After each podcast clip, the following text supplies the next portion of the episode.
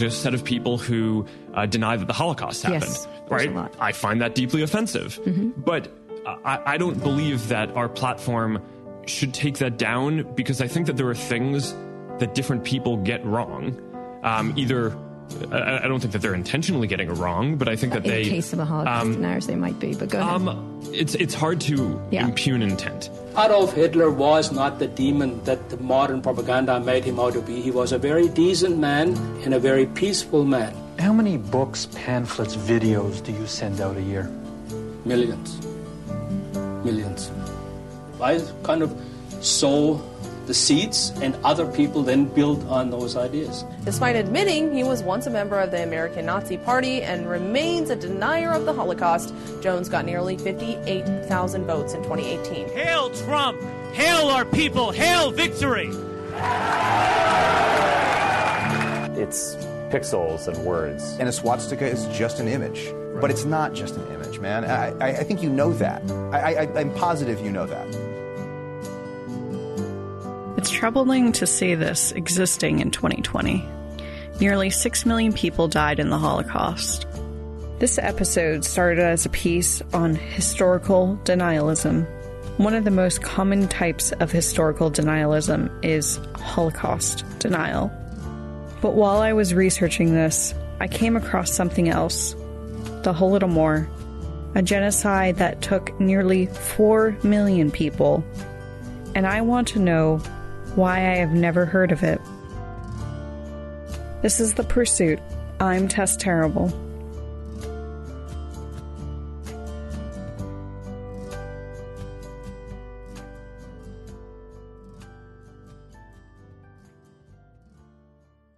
I think I'm going to start by just asking you what is the Holodomor?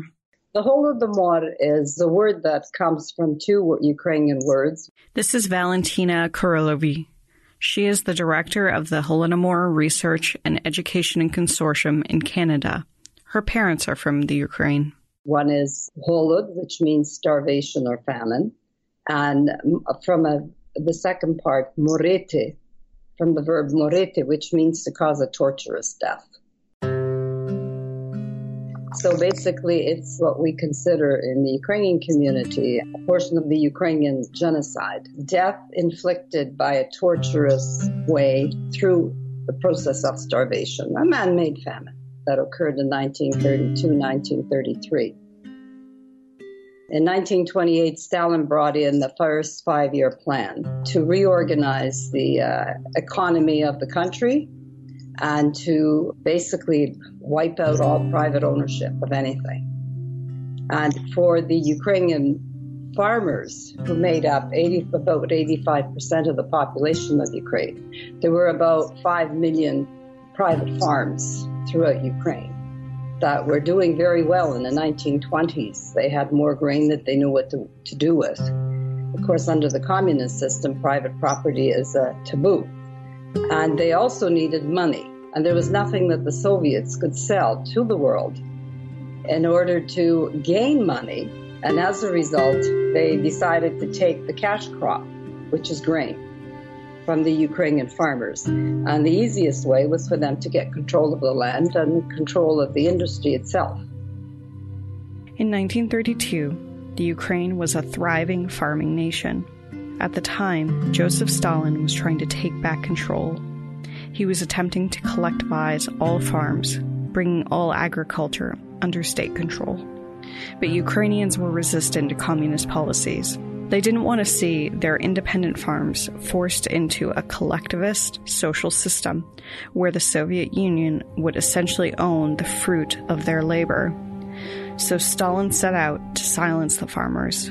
We came to know this as the Ukrainian famine or the Holodomor. They took absolutely every bit of grain that they could find. They even went to the homes of the workers to see whether they had hoarded anything. They came with these steel rods and they looked for things, and then anybody who was caught with that was arrested, deported, or shot on the spot or sent to prison. One could argue that the origins of the famine lie in Stalin's collectivization program. This is Anne Applebaum. She is a journalist and historian, and author of the book The Red Famine. This was a program that began in end of 1929, 1930 to collectivize agriculture, meaning that the state occupied and grabbed essentially uh, land, houses, farm machinery, sometimes horses, all kinds of farm implements, and nationalized them and said, right, these are now your private farm is now a state farm, and you are now working for a state institution. You are not a private farmer working for yourself.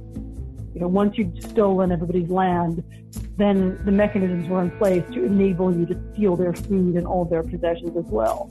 And so collectivization was the beginning of this cycle that, winds up in mass famine. Again, not only in Ukraine, but the numbers in Ukraine are higher and the evidence in Ukraine for a kind of targeted collections of food that were, that were designed to kill people is much stronger. And it seems partly it was because Stalin feared the, the, the uprisings and the and the resistance to collectivization that he was seeing in Ukraine, and he feared that it would lead to a wider wider resistance and even another civil war. There is some debate on whether the Holodomor was a genocide or simply just a famine caused by drought. So it's very important to understand that the Ukrainian famine was not a natural famine. In other words, it was not caused by you know, drought. It was not caused by shortages. It was not caused by pests or, or vermin. It was it was a deliberately organized famine. Teams of soldiers actually went from house to house in the Ukrainian countryside and they confiscated people's food. So they would take everything, not just wheat and grain, which were supposed to be collected for the benefit of the cities, but they also took beans and peas and vegetables of all kinds. Sometimes they took cows. There's some reports that they took things like dogs and cats. And they would often come more than once. So they would come to a village and they would come back the next day. And if they found that people still had food, they would take more. This was all done theoretically in the name of, you know, mandatory collections of food that were meant to be redistributed in other parts of the Soviet Union. But in practice, everybody who went through this and many of the people who were carrying out these collections understood that the point was to deprive the people on the ground of everything so that they would starve to death. Within three or four months after these collections began, you begin to have very high death rates in Ukraine, and these are deaths from starvation. The world knows very little about Holodomor. There aren't a lot of accounts from those who survived this event. We will get into why that is later, but for now, this is Holodomor survivor Maria Bartink.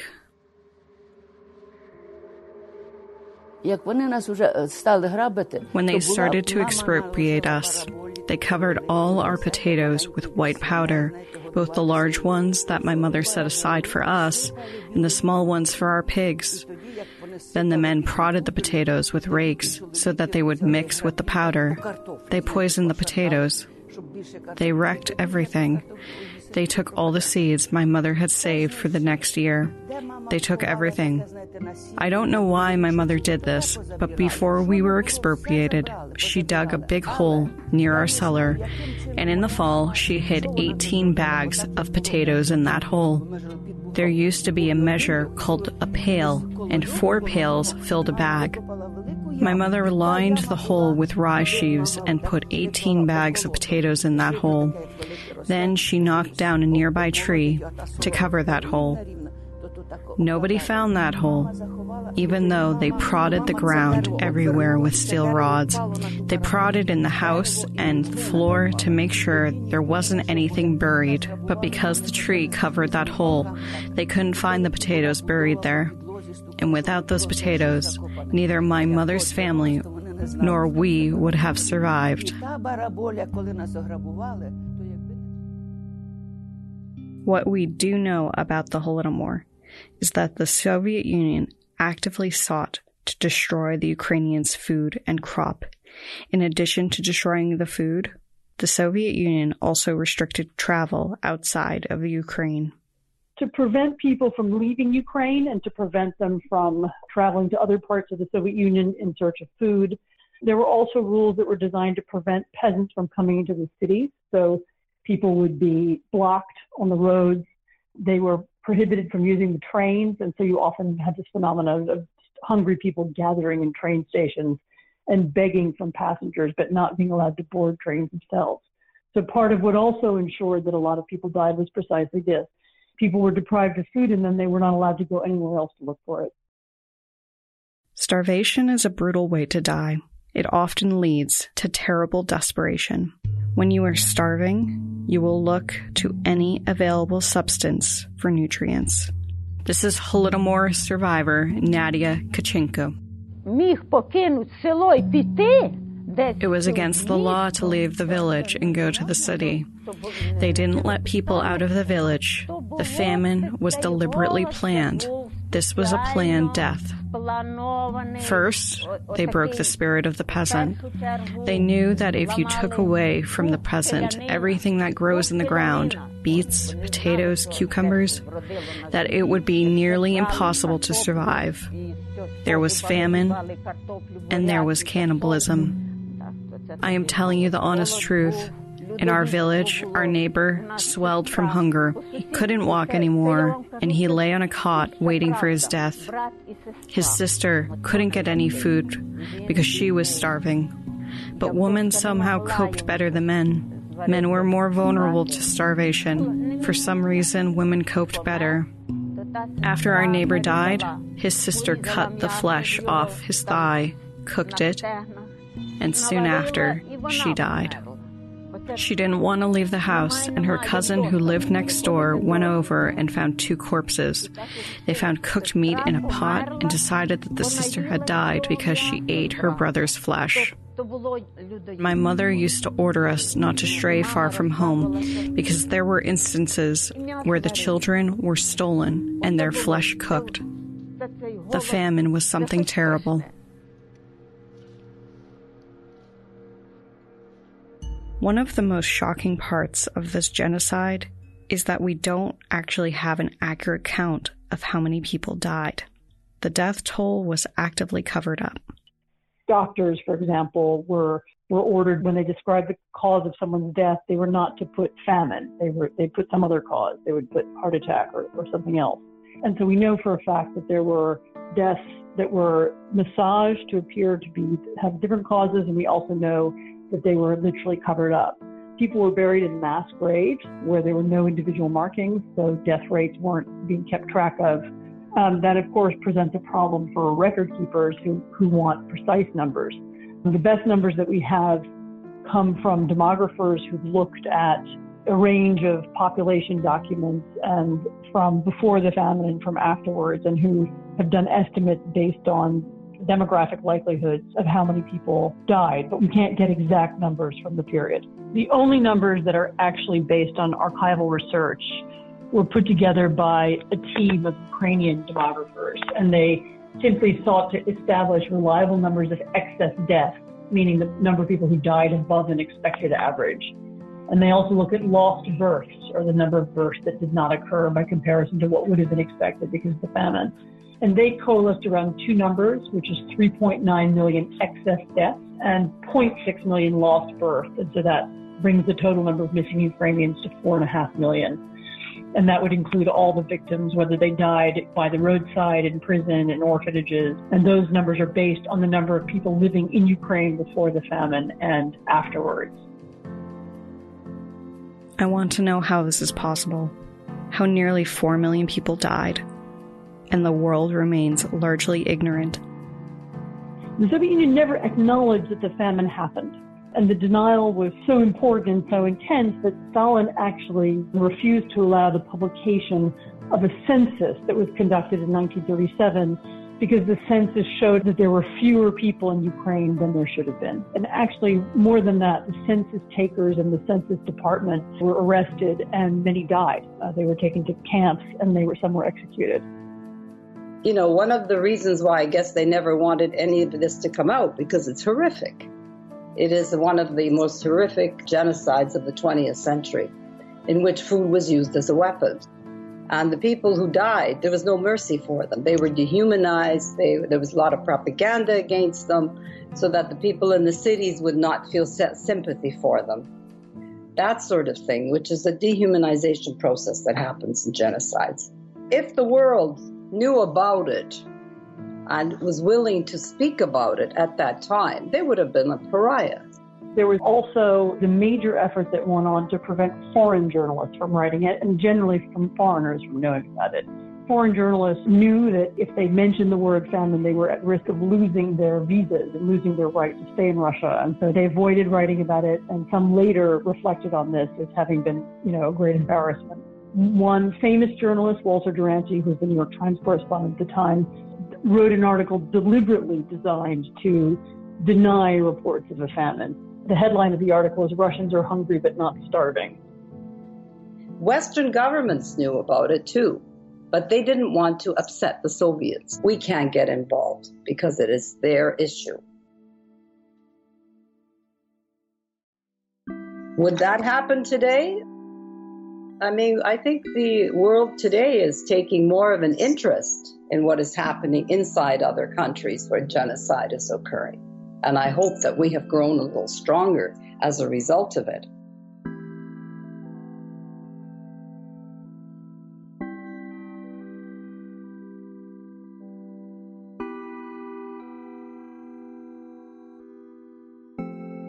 It's been denied, covered up, and ignored for too long. You know, there are only 26 countries in the world that have recognized it as a genocide or an atrocity. Even all of those have not recognized it as a genocide.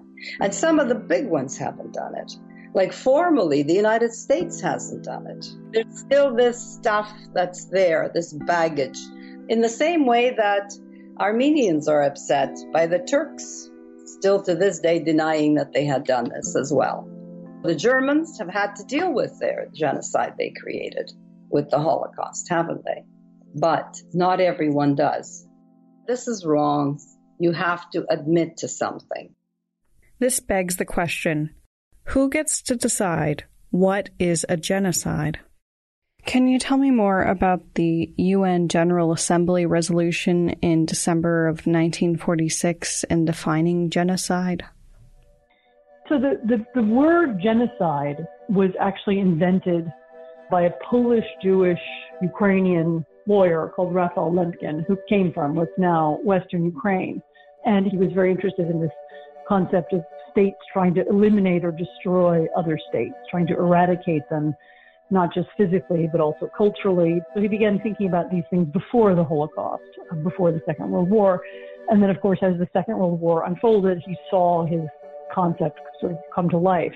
But after the war, there was a feeling among some that not enough had been done or there hadn't been a full recognition of what exactly had happened, particularly in Germany during the war, and the UN Convention on Genocide was a reaction to that. The complications of the convention were that it was written by by the United Nations, and the leaders of the United Nations at that time were the United States and the Soviet Union. And the Soviet Union had a very clear interest in defining the the notion of genocide very narrowly. It should refer to an event like the Holocaust, the deliberate physical destruction of every member of an ethnic group.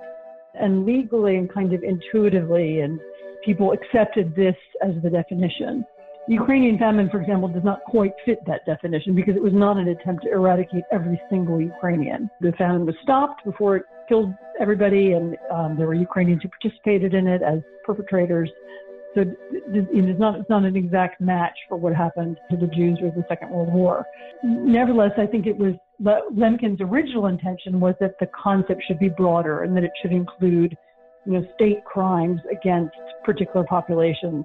In which case, it would have incorporated the Ukrainian famine. And I feel that this question of whether it is or isn't a genocide is a legal question of interest to people for political reasons. And so it doesn't grip me as an issue the way it, a lot of people find it very, very central to this issue. But yes, I do think it should be recognized as genocide, and I and I'm happy for the Ukrainian government to go on pursuing that case. The United States conducted little research on the Holodomor until 1985. In 1985, the U.S. Commission on the Ukraine Famine was formed. It was a commission to, quote, conduct a study of the 1932 to 1933 Ukrainian famine in order to expand the world's knowledge of the famine and provide the American public with a better understanding of the Soviet system by revealing the Soviet role. The study concluded that Joseph Stalin and those around him committed genocide against Ukrainians in 1932 to 1933, and the American press cooperated with the Soviet government to deny the existence of a genocide. To this day, Russia has yet to recognize this event as a genocide.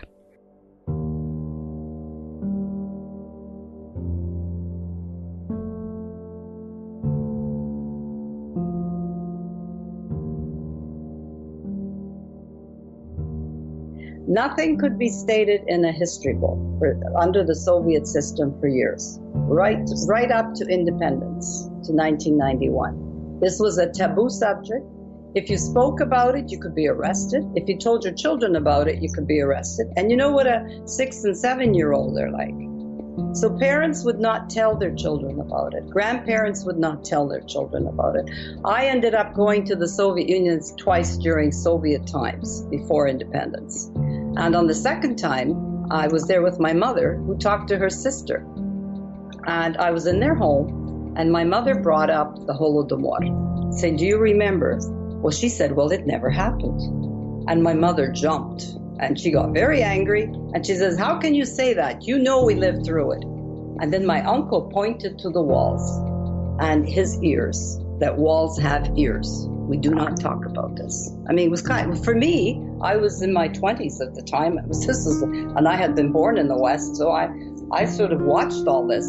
It was frightening. You can see the fear in their eyes.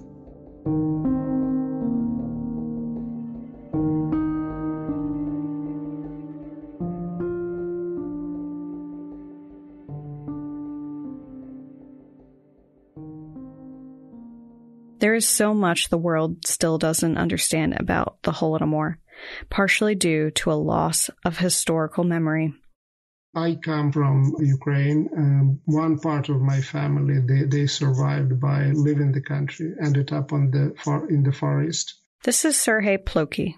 He is a professor of Ukrainian history and the director of the Ukrainian Research Institute at Harvard University for 20 years. Another another part of the family survived by living the village and, uh, and going to the city where there were more resources because that those were the sites of the industrialization. The, the, the, discussion of that was not really happening in, in, in the family set, setting. So there was no transition of that memory because talking about something like that to children means that children can actually go and start talking about that to their friends and on the street and so on and so forth, which would put, of course, the adults in trouble. But on the other hand, the, the scholars who go today and, and uh, study Ukrainian society as a whole, they say that despite the fact, or maybe because that, that the trauma was never verbalized, it is it is still there and it is very profound. The closest parallel would be maybe with 1950s famine in China. Do we hear a lot about that famine today? And again, the, the reason is the, the Chinese government, the, the Chinese Communist Party that is still there, of course, and the, the power that China exercises in the world. So that pretty much was uh, the, the situation uh, the situation before 1991. And that tradition, it's quite difficult to, to change, despite the fact that, again, things do change. And again, your interest in that topic, I am very grateful for it and grateful for the opportunity to have this interview and this discussion is a sign of this positive changes in the field. And I think that kinds of campaigns are successful. And look, we know starvation in North Korea isn't something we're talking about very much right now. You know, when the President of the United States is meeting the leader of North Korea, somehow the issue of people starving to death in North Korea or people being in concentration camps in North Korea has fallen off the agenda. And it's something like that. You know, look, we had a long relationship with the Soviet Union, and during the war, Stalin was our ally. After the war, there were always reasons why we need to talk about other things. We don't need to, you know, we don't have to talk about the famine. And so, it, for political reasons, it wasn't interesting or important to people, and it fell off the agenda. I had a hard time finding people to talk to about this event. Growing up in the United States, I, like many of you, learned about the Holocaust. It was part of history curriculum almost every year. But I had never heard of the word Holodomor until I started producing this episode. As the scholars in this episode said, the cover up was very successful. Denial can become truth if we let it. When history is lost, it is doomed to repeat itself.